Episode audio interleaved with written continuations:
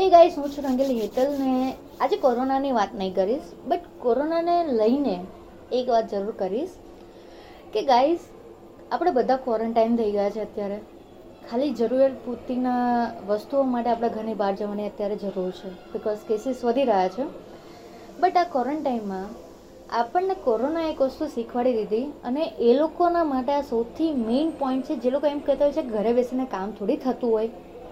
આજે જનરલી બધી જ કંપનીઝ એક્સેપ્ટ કે એવી કંપનીઝને એવા સેક્ટર્સ કે એવી ફિલ્ડ જ્યાં આપણે બહાર જઈને કે પર્ટિક્યુલરલી ઓફિસે બેસીને મેન્યુફેક્ચરિંગ કંપનીઝની વાત કરું છું, કે અમુક કંપનીઝ જ્યાં તમારે ઓફિસે જઈને જ કામ કરવું પડે એવું, કે તમે ઘરે બેસીને ના કરી શકો.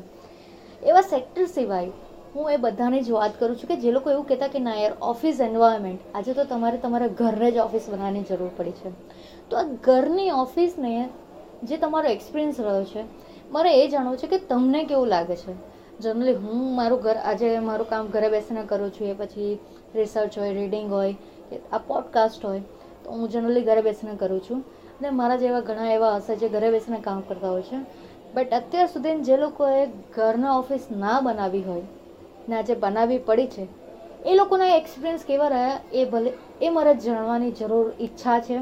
તો જે લોકોએ પોતા એક્સપિરિયન્સ કર્યો હોય, એ લોકોના આજુબાજુમાં ફ્રેન્ડ્સ ફેમિલી એ લોકોનો એક્સપિરિયન્સ કેવો રહ્યો? પ્લીઝ મારી સાથે શેર કરજો મારા સોશિયલ મીડિયા અકાઉન્ટ પર at Rangili Hetal Instagram Facebook Twitter જેની પર તમે કમ્ફર્ટેબલ હો, એની સાથે.